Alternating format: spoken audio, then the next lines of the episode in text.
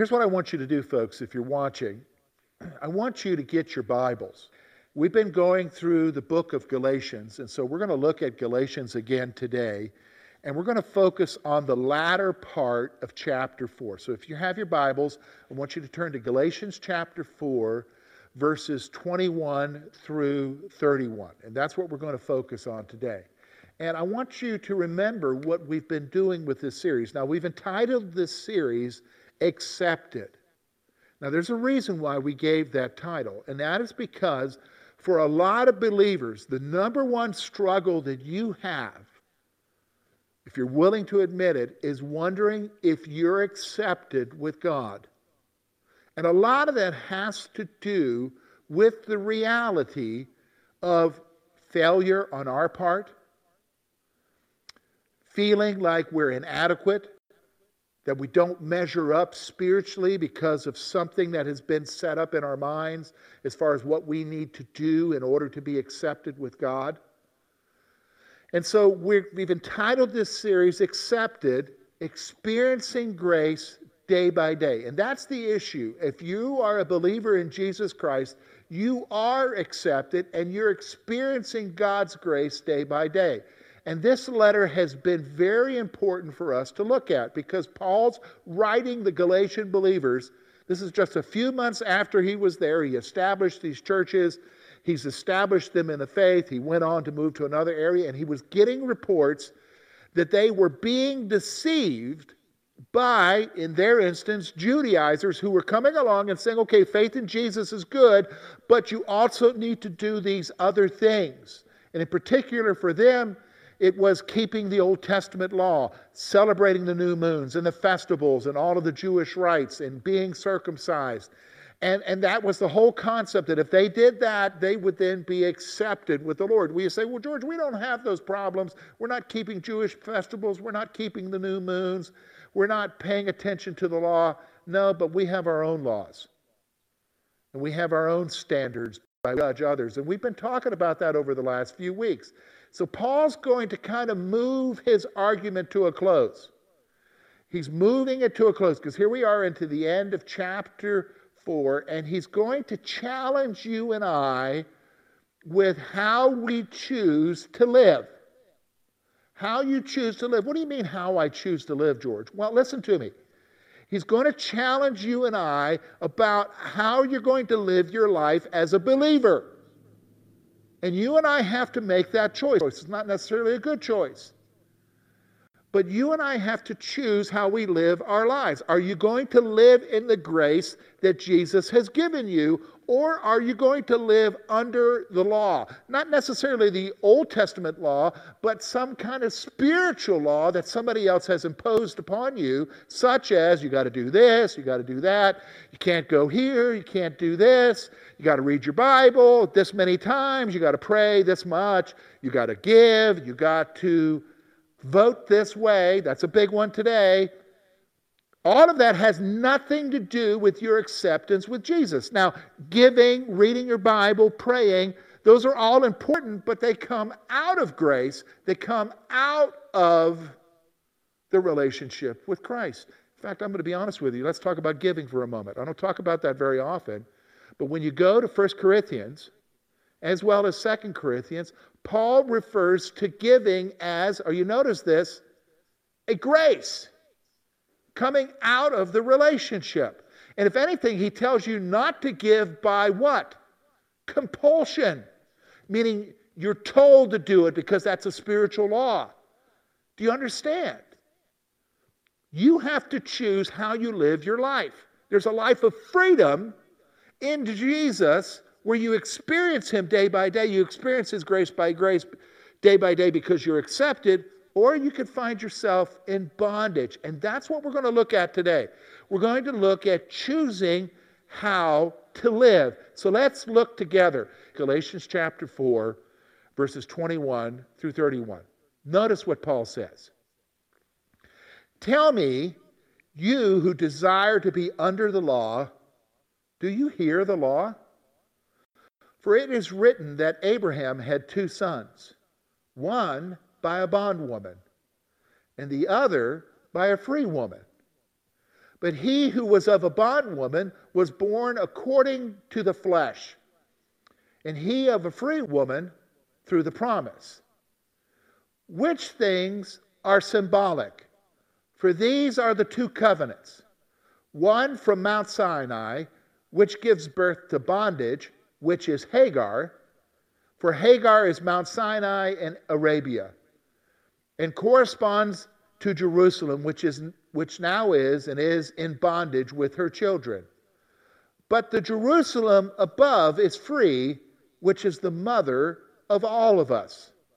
For it is written, Rejoice, O barren, you who do not bear, break forth and shout, you who are not in labor. For the desolate has many more children than she who has a husband. Now, brethren, as Isaac was, we are children of promise. But as he who was born according to the flesh then persecuted him who was born according to the Spirit, even so it is now. Nevertheless, what does the scripture say? Cast out the bondwoman and her son, for the son of a bondwoman shall not be an heir with the son of a free woman. So, brethren, we are not children of the bondwoman, but of the free. Now, here's what we're going to do, folks. We're going to take this passage and we're going to divide it into three sections.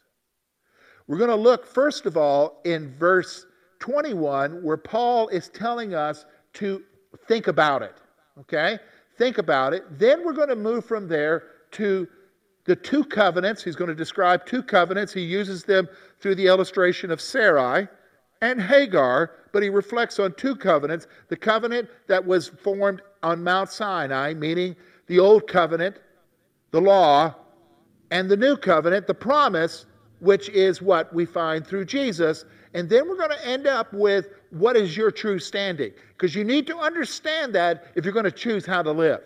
So, all right, let's go back to verse 21 now, and let's reflect on what he's talking about that he wants you and I to think about. Look at what he says, verse 21. He says this Tell me, you who desire to be under the law, do you not hear the law? Okay, who's he addressing that to? Well, he's talking to those who feel that they have to live under a set spiritual laws in their instance, it was those who felt like they had to keep the Old Testament laws. So he's asking them, he's asking them a question. So I want to make a couple of points here for you and I to think about. Here's the first one. Those who choose to live their lives by spiritual laws must think about it. Okay, I want you to listen to me. All right, because some of you are like, all right, wait a minute, George, I'm confused. I thought it was good to have disciplines. In fact, George, didn't we have a Bible study here at the church about spiritual disciplines? Yes, we did. And we looked at the whole issue of reading your Bible, praying, service, giving, other areas that are called spiritual disciplines. They are good, but I want you to listen to me. The issue isn't doing the spiritual disciplines, the issue is living your entire lives by them, where they become the focus because what happens is, is you place yourself in a bondage. This is what he wants you to do. He wants you to think about why you're living your life by these spiritual laws. Because what happens is, and he's already told us this, is when you begin to live your life by your spiritual laws, you can't keep up with them. I think we already know that, right? you can't keep up with the spiritual law. So if you say yourself, okay, I'm going to set myself to pray 15 minutes a day, 15 minutes every day in the morning before I even get my morning coffee, before I even get a shower. All right, so there you are. You've set up that as your thing. I'm going to pray for 15 minutes. I'm going to read the daily bread. I'm going to read my Bible. I'm going to do this. Now, here's the problem you can't do it. What do you mean I can't do it, George? I'll regiment it. I'll have my phone tell me this is the time I'm supposed to do it. I'll make an appointment with God. I'm telling you, you can't do it. Why? Because your regiment doesn't anticipate things. It doesn't anticipate you, and it doesn't anticipate what's happening in your life. You can't do it. Sometimes there's things that happen that are imposed upon you that keep you from doing it. Like what? Some sort of family emergency that you're up till one or two in the morning. And if you set your time for the first thing in the morning, let's say 6:30, I can already guarantee you you're like, oh, I can sleep in the night because I didn't. I was up till one or two in the morning with the kids, or up at two in the morning with this situation, or I didn't get home until this time. I'm telling you right now, you're going to fail. You're going to set yourself up for failure because you can't keep any kind of spiritual law perfect. Think about it. This is what he's trying to say to you. And when you fail, and if you continue to fail, here's what happens in your thinking. You begin to think in terms of, oh, I'm not right with God. I'm not accepted. He's going to deal with me. And it happens. You'd be surprised. That shift happens in your mind. He wants you to think about it. Those who choose to live their lives by spiritual laws must think about it. Here's the second thing I want you to see. Do they truly understand the nature of the laws they're trying to keep? Do they truly understand the nature of the laws they're trying to keep? Because if you put even prayer down to something that you have to do, or you put Bible reading down as something you have to do, do you understand the nature of what you're wanting to do there? Because the nature of it is is the laws always expose one thing. This is the nature of laws. Laws will always expose they're for the purpose of exposing your failure and your sin. Bottom line the old testament law was given to expose one thing their need for god their need for jesus when you impose some sort of spiritual law in your life, it's always going to expose your need for Jesus. You're a failure, and we can't handle that. Do you understand? There's conviction that comes from that. There's struggle. A great place to understand that struggle is Romans chapter 7. Think about what Paul says. The good I want to do, I can't do. That which I don't want to do, I do. Oh, wretched man that I am. Who can save me from this body of sin? See, this is what Paul's getting to here. When he says in verse 21, look, look at what he says again. Tell me, you who desire to be under the law, do you not hear the law? He's saying, guys, for those of you who want to impose yourself these things, live according to this. Don't you really know what you're doing? Don't you really know what the purpose of the law is? So, in order for us to understand it, in order to answer what he's basically saying to those folks in verse 21, we now come to the issue of the two covenants. Okay? The two covenants. And we're going to see this in verses 22 through 27. And here he talked about two sons who were born one to a slave woman, which was Ishmael, the slave woman was Hagar, and one who was born to a freed woman, who was Sarah, and the one who was born to a freed woman was the promised one. Who was that? Isaac.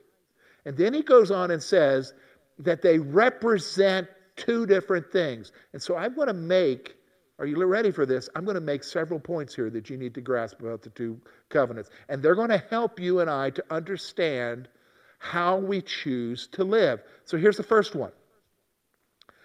The first covenant, the law, gave birth to spiritual bondage. The first covenant, the law, gave birth to spiritual bondage. Look at what he says in verse 24 and 25. For these two are two covenants the one from Mount Sinai, which gives birth to bondage, which is Hagar. For Hagar is Mount Sinai in Arabia and corresponds to Jerusalem, which now is and is in bondage with her children. So, what he's referring to here is, is he's saying The first covenant was the law, and it refers to the spiritual bondage that the Jewish people themselves find themselves under. Paul refers to it that there was no way that they could even keep the law. Why would we impose it on the Gentiles? We weren't even keeping it. It is a laws that we cannot keep, that we only fail at. That's the first covenant. So listen. So here you are you're trying to live your life according to whatever the rules are, the rules that maybe your church is imposing on you or something. I'm telling you, that law is only going to do one thing it's going to bring you into bondage, a bondage that leads to spiritual defeat because you can never keep it perfectly. You need to understand that. But we don't. We don't. In fact, I was just thinking about it this week. Think about it for a moment. What is the greatest testimony of a group of people who were given a morality to keep? That was the nation Israel, found in the Old Testament, who were given what? The Ten Commandments, all of the law, dietary, everything to follow to what? Seek the Lord. What's the greatest testimony of the fact that they couldn't do it? The Old Testament. They never could do it. Because, folks, they were never intended to do it. They were intended to what? It was intended to drive them to the God who would what? Be able to do it through them. But it didn't. They were in spiritual bondage. The first covenant is the law, which gives birth to spiritual bondage. The second coming, which is represented by the Jerusalem to come, the second covenant the Jerusalem to come, is freedom to those who believe. See, this is it. You and I, when we come to Christ, He abolishes the law. He gives us acceptance. He gives us a new life to live. He gives us freedom. That's the second covenant. We see that here in verse 26 and 27. Look at what it says here. But the Jerusalem above is free which is the mother of us all. For it is written, Rejoice, O barren. For you who do not bear, bring forth and shout, you who are not in labor, for the desolate has many more children than she who has a husband. Sarah had more children just, than just Isaac. You want to know who her children are? You and I, who are believers in Jesus Christ. That's the point here. The second coming, the Jerusalem that is to come, is freedom to those who believe.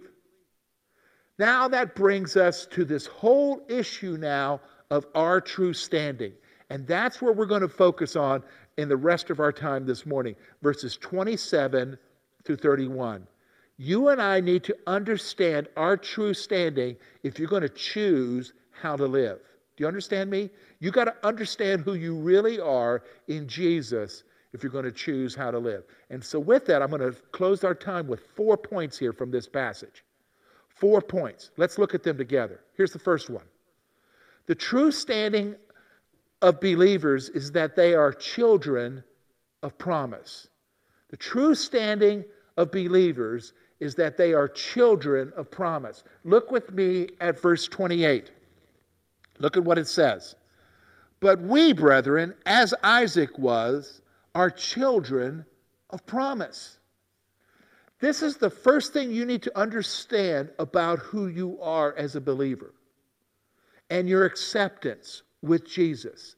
Listen, your acceptance with Jesus is not trying to keep these spiritual rules and laws. You can't do it in the first place. You can't ever gain acceptance with Jesus that way. You gain acceptance because of who you are. You are His children. How do we become His children?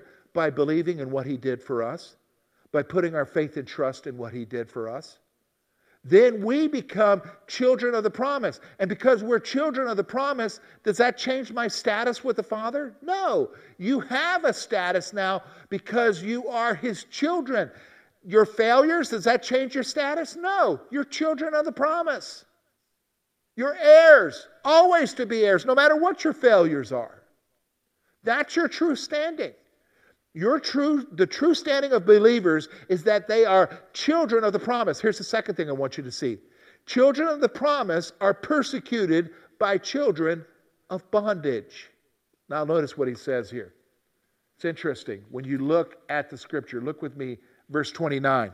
He says this But he who was born according to the flesh then persecuted him who was born according to the Spirit. We see that in Genesis.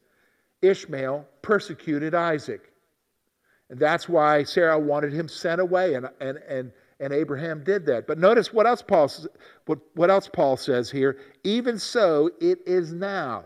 What does that mean? He's saying right now, those who are in bondage to keeping rules can't handle somebody who lives in freedom. And we see that. Some of you are experiencing that right now. You're living your life in freedom to Jesus, and somebody comes alongside of you and says, Well, you shouldn't be doing that.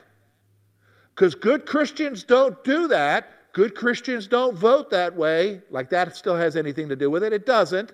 Good Christians don't do this. Good Christians don't do that. And, and what are they doing? They're, they're persecuting you for living in your freedom.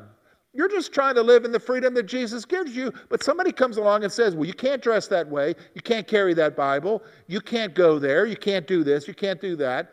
They're persecuting. The children of the promise are persecuted by the children of bondage. That's happening today. You see it even now. Some of you are listening to them. You hear what I said? Some of you are listening to them, and it's leading you into bondage. You got to choose something different. Understand your true standing. Here's the third point I want you to see. Okay? Third point. The reality is, is that those who live according to the law will not inherit the promise. Now, listen to me, folks. This is true throughout Galatians. He said it from the very, very beginning that those who preach another gospel, that you have to do things in order to gain acceptance with Jesus, anathema with, to them, literally to hell with them. He's pronouncing judgment on them. It's telling you that people who, who believe that their acceptance with Jesus is based upon doing certain things, they're not going to inherit the promise. They're no different than the person who's living like a hellion in this world who doesn't care about Jesus is doing their own thing. These people are religious, but their religion isn't going to save them. What saves them is what? Faith and trust in what Jesus did. So here you are, and you're allowing these religious people to impose upon you a standard that only brings about defeat but the problem is, is they themselves aren't even going to experience the promise. Do you understand? Do you see what he's getting at here? That's not your true standing. So finally, he comes to that final point I want you to see here. As children of the promise, you have been set free from the bondage of the law. Listen to me. Because you came to Jesus, and I think everybody understands that. Listen to me. Everybody would agree with me there is nothing that you can do for your salvation. It's not of works, lest any man should boast. Isn't that what Paul says in Ephesians? Chapter 2, verse 8 and 9. It's a gift of God. You reached out, you accepted that gift. You realize there's nothing you can do to gain that acceptance with God, to gain that salvation. Why do you think that you have to do something to maintain it? There was nothing you could do to gain it in the first place.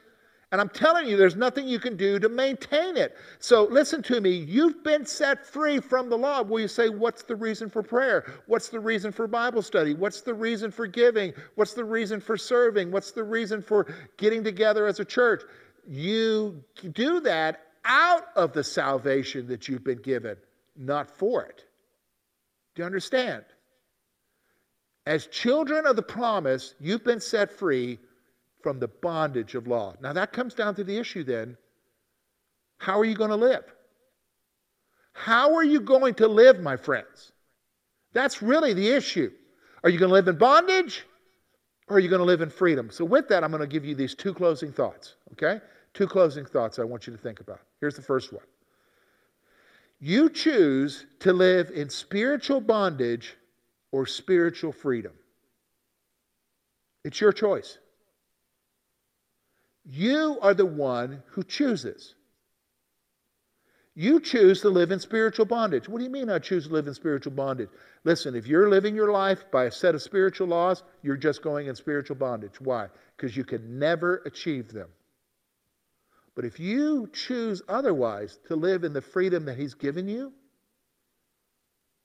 that's life. You're the one who has to choose. I can't choose it for you. There's an awful lot of people who want to tell you how to do it, but they can't do it for you either. You choose to live. Now, understand, if you choose freedom, somebody's always going to disagree with you. Might be a family member, might be another Christian in town or something. Always know that. Not everybody's going to agree with you, but you choose. You choose to live in spiritual bondage or spiritual freedom. Here's the second thing I want you to see effort never results in acceptance with God that you are wanting. Effort never results in the acceptance with God that you are wanting. Do you understand me? I've seen it through the years. People who come to church, why are they coming to church? They never came to church before, but now they're coming to church because they're wanting something from God.